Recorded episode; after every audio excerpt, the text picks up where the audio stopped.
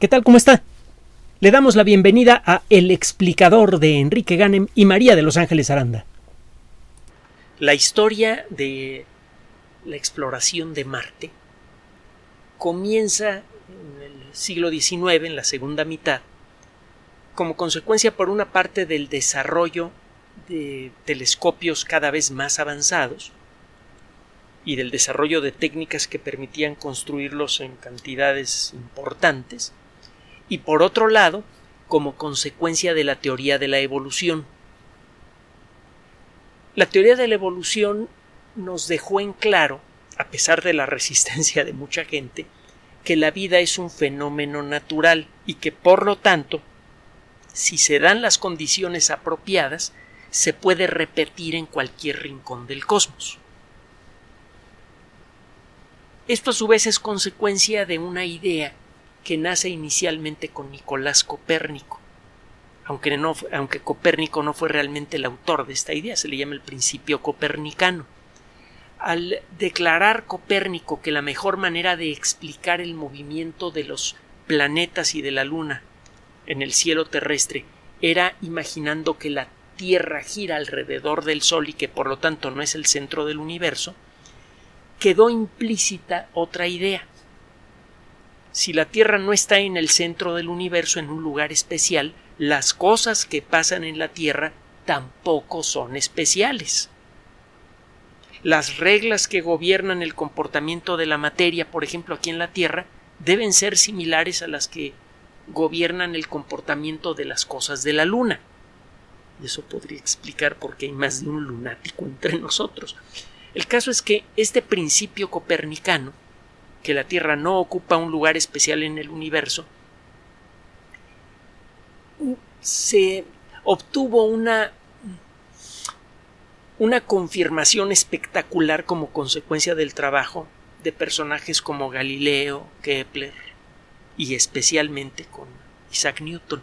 Isaac Newton, con la misma herramienta matemática que él fundó, el cálculo diferencial integral, en, eh, en paralelo con con eh, Leibniz, demuestra con matemáticas que la misma fuerza que hace que la Luna se mueva alrededor de la Tierra o que la Tierra se mueva alrededor del Sol, que esa fuerza astronómica es la misma que la que gobierna la caída de una manzana al suelo en la superficie de la Tierra cielo y tierra funcionan con las mismas leyes, cuando menos en lo que a la gravedad se refiere, y esas leyes son de naturaleza matemática. Las matemáticas tienen una belleza especial. Cuando están bien desarrolladas, la lógica misma de las matemáticas es la que lo lleva a uno a sacar conclusiones, y esa lógica, hasta donde podemos decirlo, parece ser igual de válida en todos los momentos imaginables y en todos los rincones imaginables del universo. Por poner un, ejemplo burdo, 2 más 2 son 4 aquí, en la era de los dinosaurios, en un futuro remoto o en cualquier rincón del cosmos. Bien, esta idea se, eh, se vino a reforzar aún más con la teoría de la evolución. Porque hasta principios del siglo XIX todavía había mucha gente, incluyendo científicos, que creían firmemente que la vida era un fenómeno especial que había que coserle aparte. La vida es un fenómeno especial cuya descripción escapa, cuya descripción precisa y detallada escapa de la ciencia. La ciencia solamente puede explorar leyes naturales y la vida es un fenómeno que escapa a las leyes naturales. Hay algo de mágico, de especial en la vida. Pues bueno, resulta que gracias al trabajo de Darwin nos empezó a quedar claro que la vida es un fenómeno natural que se repite cuando las circunstancias son apropiadas y bueno, pues eso inmediatamente hizo que algunas personas empezaran a ver a Marte con, un interés cada vez mayor. Porque resulta que Marte, cuando menos a, eh, con, a los telescopios de, de, la segunda mitad del siglo XIX, parecía tener estructuras que en la imaginación de algunas personas eran artificiales. Mucha gente empezó a creer en este asunto de la vida, de, de que la vida era un fenómeno natural que se podría dar en otros rincones del universo, y se hizo muy popular una idea conocida como la pluralidad de los mundos habitados. Incluso un eh, divulgador de la astronomía, que muchas veces eh, confundía la fantasía con la realidad, Camilo Flammarion, eh, publicar un libro con ese título, La pluralidad de los mundos habitados. Es un libro de dos tomos, en donde argumenta, entre otras cosas, que qué sentido tendría la existencia de un lugar como la Luna que tiene grandes panoramas con montañas y valles muy bellos sin que exista alguien que pueda apreciarlos. Ese era uno de los argumentos que se daba en favor de la idea de que el, el, el universo debería estar lleno de vida. Eran argumentos muy serios, pero había otros argumentos más claros. Por ejemplo, gracias a la espectroscopía que fue desarrollada a principios del siglo XIX, empezó a quedar claro que los átomos y moléculas que encuentra uno aquí en la Tierra pueden ser hallados también en otros rincones del, del, sistema solar, por ejemplo. Si en Marte, por ejemplo, existe el silicio, existe el carbono, existen esos elementos químicos, y si esos elementos químicos por, por reglas naturales se engarzaron de la manera apropiada para crear seres vivos, siguiendo el proceso de evolución darwiniano, ¿por qué no podría pasar eso en Marte? Con ese razonamiento, las personas más serias empezaron a creer en la posibilidad de que hubiera vida en Marte. No se pudo hacer nada al respecto, sino hasta que comenzó el desarrollo de las primeras sondas automáticas. Uno de los primeros planetas en ser visitados por naves automáticas fue precisamente Marte. Y precisamente por esto que le estoy comentando. De entonces para acá, eh, la perspectiva sobre la vida en Marte ha, ha, ha, oscilado en forma extrema. Ha habido épocas, por ejemplo, cuando eh, pasó el Mariner 4 cerca de Marte y eh, reveló una superficie llena de cráteres con una atmósfera increíblemente tenue. La atmósfera de Marte tiene como una centésima parte, o una o dos centésimas, la, la, de, la, la densidad de la atmósfera terrestre a nivel del mar. La presión atmosférica en Marte es, es uh, prácticamente cero. Necesita un traje espacial para poder sobrevivir allí. Cuando la sonda Mariner 4 reveló todo esto, la idea de que podría haber vida en Marte se fue al suelo y luego algunas lecturas de algunas naves automáticas sugirieron la presencia de agua y sugirieron la presencia de gases como el metano y entonces la expectativa de vida en Marte se fue para arriba. Y no le voy a narrar todas, todas estas oscilaciones, pero en las últimas décadas la perspectiva de si existe vida o no en Marte ha cambiado mucho. En las últimas dos décadas esta perspectiva se ha estabilizado y se ha inclinado aunque no completamente en la dirección de la vida. Muchos investigadores creen que es marginalmente posible que todavía exista vida en Marte y creen que es razonablemente probable que la vida haya nacido en Marte más o menos en la misma época en la que nació la vida en la Tierra, hace más de cuatro mil millones de años. Sabemos que durante, con, sabemos con razonable certidumbre que durante los primeros dos mil millones de años Marte y la Tierra fueron planetas casi gemelos, con atmósferas densas, con cuerpos de agua importantes, durante dos mil millones de años. Y sabemos que la vida, con razonable certidumbre también, que la, que la vida nació en la Tierra quizá unos eh, 400 millones de años, quizá 300 millones de años después de la formación del planeta si Marte tenía características similares a las de la Tierra, pues probablemente la vida nació eh, muy temprano en la historia de Marte y tuvo tiempo de establecerse. Luego Marte empezó a perder su atmósfera debido a su pequeño tamaño. Hay, hay, una serie de historias relacionadas con el por qué Marte se quedó prácticamente sin atmósfera y sin agua líquida. Sin embargo, existen muchas huellas de la existencia de agua antigua y es por eso que robots como el Curiosity, que actualmente camina en la superficie marciana, y, eh, otras naves automáticas, buscan activamente huellas de vida. De hecho, eh, la sonda espacial Perseverancia, la hermana mayor del Curiosity, más joven al mismo tiempo, ser mayor en tamaño pero tiene menos tiempo en la superficie marciana, esa sonda está empezando activamente la búsqueda de vida en estas fechas. Ya se ha hecho antes de buscar vida activamente en Marte. Las ondas espaciales Vikingo en 1976 descendieron en la superficie marciana, realizaron experimentos que salieron positivos. Y se lo he platicado en otras ocasiones, solo que esos positivos eran un tanto raros.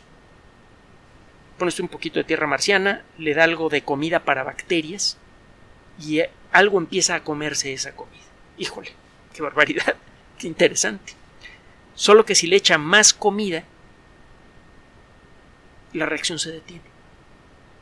Normalmente, y esto lo digo por mí y probablemente por usted también, si come algo muy sabroso y le ponen un segundo plato, pues se lo comen. Las bacterias comen mientras tengan comida enfrente. Se reproducen rápidamente y se comen todo lo que tienen enfrente. Entonces, si usted tiene supuestamente bacterias en la Tierra marciana, les da de comer y estas bacterias comen activamente lo que les dio, pues si les da más comida, el proceso se debería repetir. De hecho, debería repetirse eh, con más intensidad y no se repitió. Fue entonces cuando algunos investigadores dijeron, ¿sabes qué?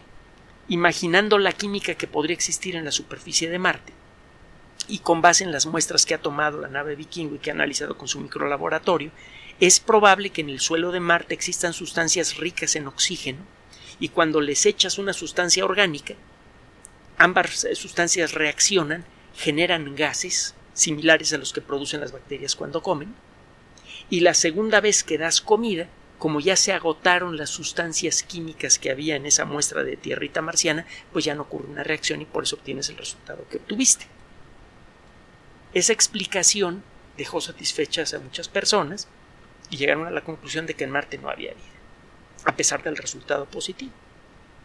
Y bueno, entonces para acá ha habido muchos jaleos con respecto a si hay vida o no en Marte. Hay por allí eh, una gran cantidad de, bueno, una cantidad apreciable de metano que cambia a lo largo del año marciano, pero hay investigadores que dicen que probablemente, cuando menos en algunos casos, ese metano es emitido por la sonda automática, por alguna pieza de la, de la sonda automática. hay un jaleo tremendo sobre si hay vida o no en Marte uno de los de los asuntos que hay que resolver para decidir si hay vida o no en Marte, cuando menos si es posible o no la vida en Marte, es el de decidir cuánta agua hay en Marte. Porque eso podría en un momento dado servir para decidir eh, si existe siquiera la posibilidad de que todavía exista vida en ese planeta. Como consecuencia de esto, se han desarrollado varios estudios para tratar de determinar si existe agua. Y lo primero que se ha encontrado, eso sí, más allá de toda duda, es que en Marte hay agua y a lo bestia. Mucha agua. Ahora, exactamente en qué situación se encuentra esta agua, eso sí es materia de debate, porque resulta que el agua en Marte prácticamente no se encuentra en forma líquida. Parece que por momentos en algunas eh, en algunas circunstancias pueden ocurrir derrumbes en las laderas de algunas montañas que tienen eh, hielo adentro y que se ha derretido como consecuencia del calor del verano. Se forma entonces una masa de lodo que comienza a chorrearse por la ladera de la montaña e inmediatamente el agua se evapora. Entonces queda una estructura de color oscuro con forma de lengua, de lengua humana, o de lengua de gato en las laderas de las montañas. Esa es la explicación que se dio en su momento. Que por cierto no ha dejado satisfechas a muchas personas. Es una explicación eh, parcial.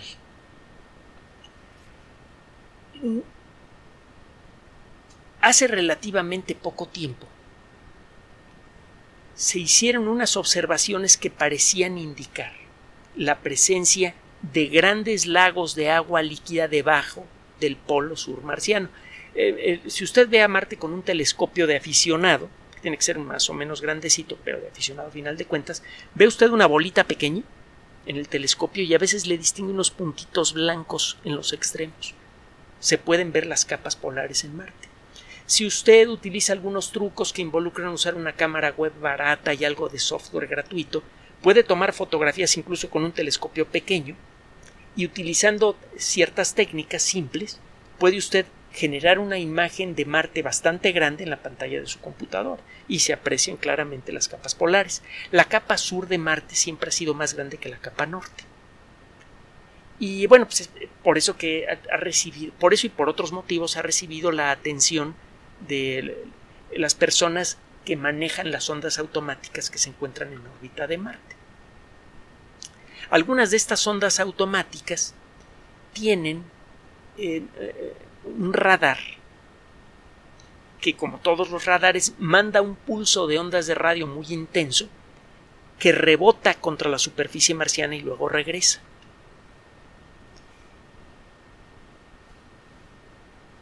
Un radar con las características apropiadas permite averiguar mucho sobre la naturaleza de la cosa que rebotó la señal.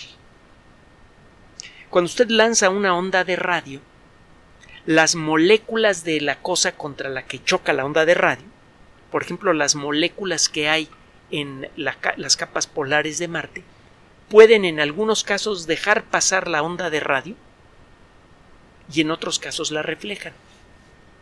Pasa con la luz visible. La luz visible puede pasar con facilidad a través del vidrio, pero no a través del concreto. En cambio, las ondas de radio pueden pasar a través del concreto como si fuera vidrio. Según el tipo de luz que utilice usted para iluminar un objeto, ese objeto puede ser opaco, translúcido o transparente.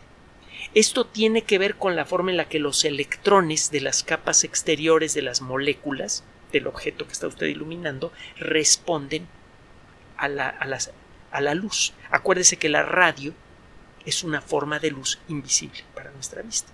Las partículas de ondas de radio, los fotones de ondas de radio tienen menos energía que los fotones de luz. Si usted escoge el tipo particular de ondas de radio apropiadas, puede conseguir que estas ondas de radio penetren varios metros por debajo de la superficie de la capa polar de Marte y entonces si se encuentran con una sustancia diferente que no sea dióxido de carbono congelado, esas ondas de radio van a rebotar. Y si usted analiza las características de las ondas reflejadas, puede darse una idea de las características de las moléculas que reflejaron a esas ondas de radio. Bueno, basándose en este principio que requiere de computadoras avanzadas, de modelos matemáticos avanzados, de un buen conocimiento de mecánica cuántica, etcétera, y de química también, es posible darse una idea de la composición química de lo que hay a varios metros por debajo de la superficie de, las capas, de la capa polar sur de Marte sin tener que descender y abrir un agujero allí.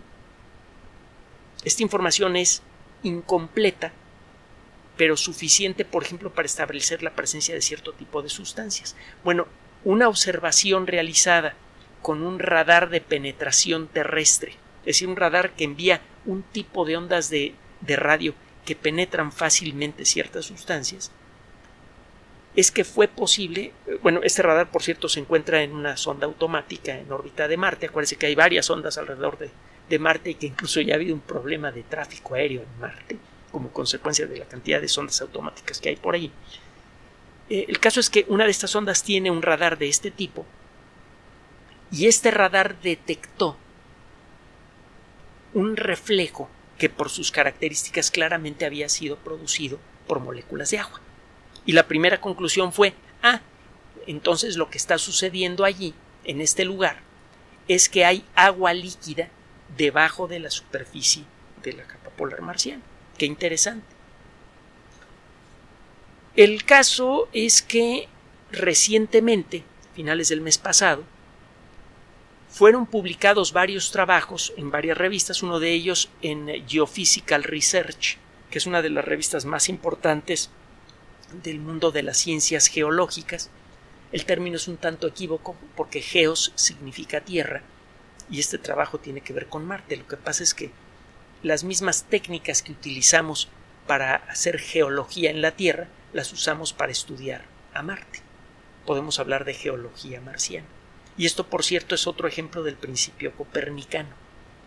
Los principios que le dan forma a la química y a la estructura física, a las características físicas de la superficie de, de la Tierra son los mismos principios básicos que le dan forma a la superficie marciana. Por ejemplo, erupciones volcánicas, sabemos que en Marte hubo volcanes, etc.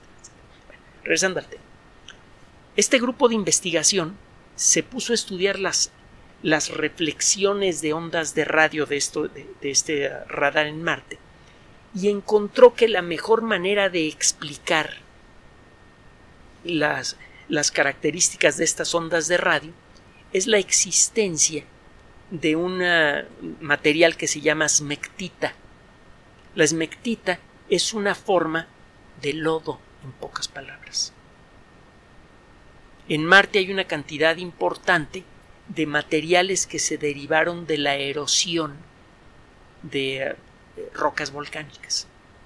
Cuando una roca volcánica es atacada por el agua, por el viento, por eh, eh, la luz del sol, etcétera, etcétera, algunos de sus minerales se convierten en, un material que llamamos genéricamente arcilla.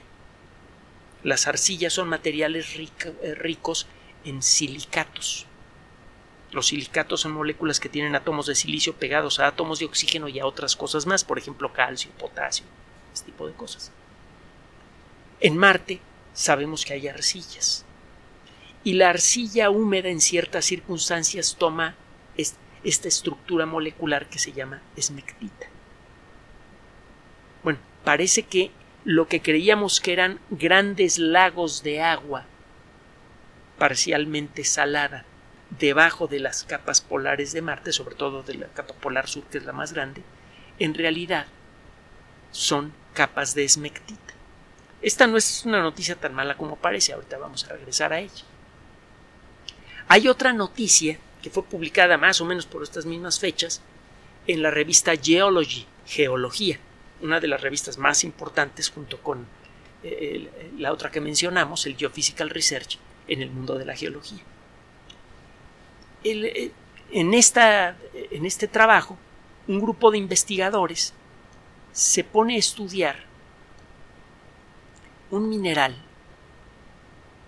que por mucho tiempo se dijo que no existía. Cuando el hierro se oxida, forma una sustancia de color rojo que se llama hematita. Usted la conoce. Si se ha acercado a un poste de metal mal pintado que ha estado expuesto al, exterior por mucho tiempo, verá ese óxido, esa sustancia de color rojo. Ese material lo encuentra también en la naturaleza y se llama así, se llama hematita. Hematita significa literalmente mineral de sangre precisamente por el color y por cierto es el hierro el que le da el color rojo a la sangre hay, hay, varios motivos para considerar que el término es apropiado. Bueno, en 1920, un investigador, eh, doctor Heaney, eh, determinó que un cierto tipo de hematita que se llama hidrohematita en realidad no existe. Es una variante del mineral, de la hematita, del óxido de hierro, que tiene pegadas moléculas de agua algunos investigadores eh, tenían muestras que decían, mira, esto es e, este mineral que voy a llamar hidrohematita. otro investigador que hizo el mismo descubrimiento más o menos al mismo tiempo le llamó turgidita o turgita, perdón. Estos minerales están hechos de hematita hidratada, de hematita que tiene pegadas moléculas de agua. Heaney en 1920 utilizando una primera versión de una técnica que permite estudiar la estructura atómica de una sustancia, se llama eh, difracción de rayos X, dijo no, no, no, aquí no hay nada de agua. La hidrohematita es una molécula que no existe. Pues bien,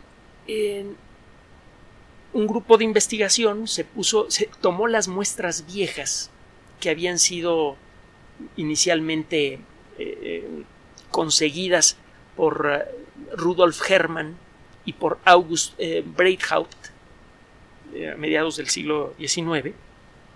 Estas muestras se encontraban en la colección de minerales del Museo Smithson, de, la institución Smithsoniana.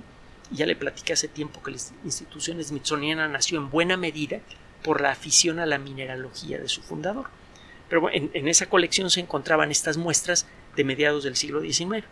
Estas personas tomaron eh, eh, pedacitos de estas eh, muestras, las sometieron a estudios más avanzados con técnicas modernas y encontraron que la, la hidrohematita sí existe.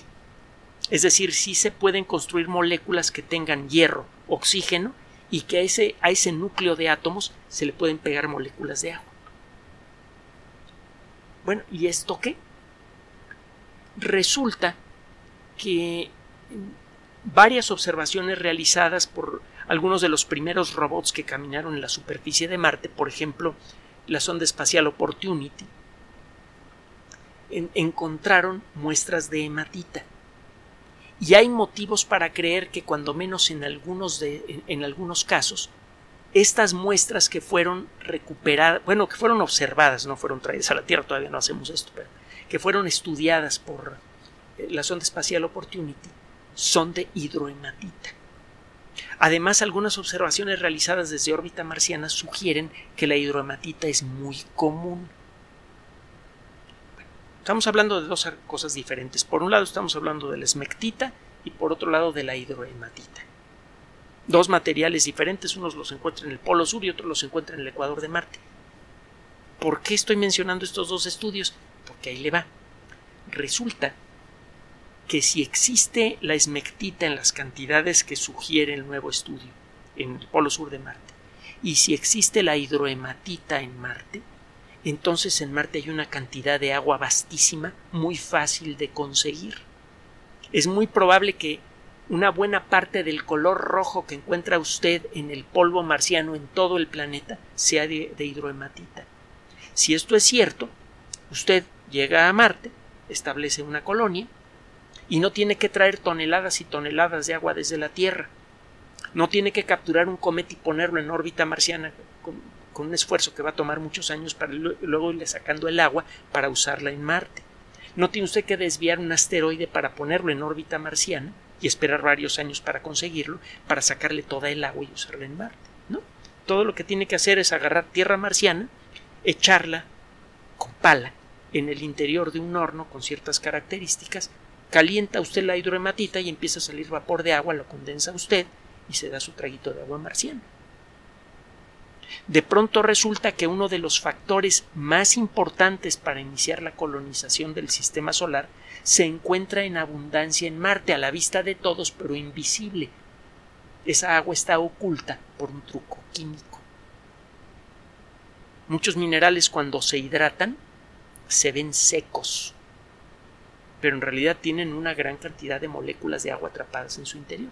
Todo lo que hay que hacer en muchos casos es calentarlos en las circunstancias apropiadas para que esa agua salga en forma de vapor. Así que parece que en Marte existe una cantidad enorme de agua, de muy fácil acceso, y que lo único que se necesita para utilizarla es ah, calentar el suelo marciano. Si esto es cierto, entonces los esfuerzos que empiezan a realizar por un lado la compañía SpaceX, por otro lado eh, países como China, la India, eh, la misma NASA, eh, por allí Rusia parece que va por ese camino, los esfuerzos por establecer colonias en Marte podrían hacerse realidad más fácilmente. Sería necesario hacer un trabajo mucho menos complicado para tener acceso al agua. Se llegó a pensar en la posibilidad de que el acceso al agua pudiera eh, volverse tan problemático que incluso pudiera existir conflicto entre las naciones que van a eh, que, que, pretenden colonizar a ese planeta. Se va a pensar que la única manera de extraer agua en cantidades suficientes en Marte sería haciendo viajes eh, de, búsqueda de agua al polo sur marciano y que estos viajes eh, serían limitados, peligrosos, que solamente se podría perforar en ciertos lugares en el polo sur marciano y que por lo tanto podría haber conflicto por estos sitios de perforación para sacar agua. Ahora resulta que no. Existe una buena posibilidad de que el agua esté por todos lados, que lo único que hay que hacer es calentar tierra marciana. Esta es una noticia que llega justo a tiempo ahora que está por probarse la nave espacial eh, eh, eh, Starship de SpaceX, que está destinada precisamente a la colonización de Marte, entre otras cosas. Así que esta idea de colonizar Marte no es una simple fantasía, es una idea bastante práctica que podría tener consecuencias sociales y económicas enormes en el momento en el que comience a implementarse algo que bien podría empezar a ocurrir antes que termine esta década. Gracias por su atención. Además de nuestro sitio electrónico www.alexplicador.net, por sugerencia suya tenemos abierto un espacio en Patreon, el explicador Enrique Ganem, y en PayPal, el explicador patrocinio por los que gracias a su apoyo sostenemos este espacio. Puede usted descargar gratuitamente estos audios en formato MP3 en Spotify y en iTunes como El Explicador sitio oficial y en SoundCloud como El Explicador y con formato de video en YouTube en El Explicador sitio oficial. Recuerde nuestras redes sociales de siempre, Twitter Enrique-Ganem y en Facebook Enrique Ganem sitio oficial, El Explicador y los grupos que usted ya conoce. Finalmente, el explicador siempre somos María de Los Ángeles Aranda y Enrique Ganem. Gracias.